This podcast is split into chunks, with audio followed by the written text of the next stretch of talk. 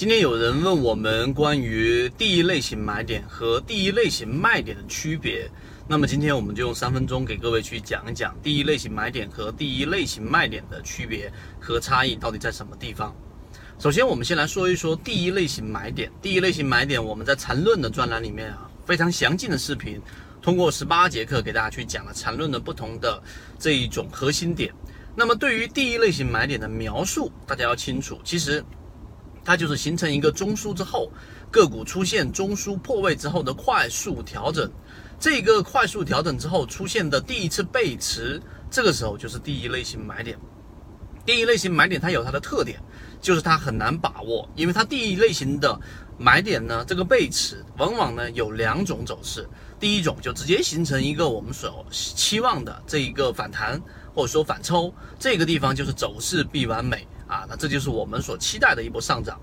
那如果它出现的这一波反背驰之后的这一波反抽的第二笔，然后呢，到了一定的阶段之后，它又继续往下，这样就形成了一个中枢，这样就形成了我们说的下跌盘整下跌，然后又形成一个盘整的这一种走势，那么就是下跌的延续。所以第一类型买点呢，它就往往的出现了只是一波小反弹，所以我们通过次级别就能脱身出来，小盈利或者小的这一波反弹的利润是盖在我们的第一类型买点里面可以做到的。那么好，我们回到第一类型卖点，那你用同样的思维把它掉头过来，调转过来，那么最后的结论也是一样的。当一只个股出现了一次快速的一个形成中枢之后的快速上涨。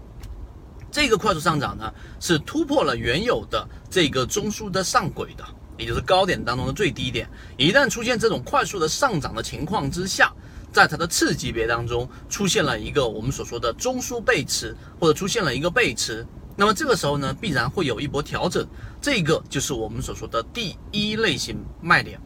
那么第一类型卖点和第一类型买点其实是可以把它完全等同于是同一件事情的。为什么呢？因为这里面有一个背景，或者说有一个本质，就是任何的一个趋势，它一旦要形成反转，所需要的动能和所需要的资金都是最大的。为什么呢？你如果是原有上涨的趋势，那么它只需要很少的资金就能维持趋势的上涨。同样的，它如果是一个下跌的趋势，那么它需要维持下跌的趋势所需要的卖盘也是很小的。唯独出现反转的时候，所需要的量能、所需要的人气、所需要的推动力都是最大的。所以，第一类型买点和第一类型卖点是完全同样的事情，因为他们要发生真正的这一种买入信号，或者说加仓信号，就是出现第二类型买点、第三类型买点，那势必那必然一定是形成了一个趋势的反转。这个核心本质，你要去理解之后，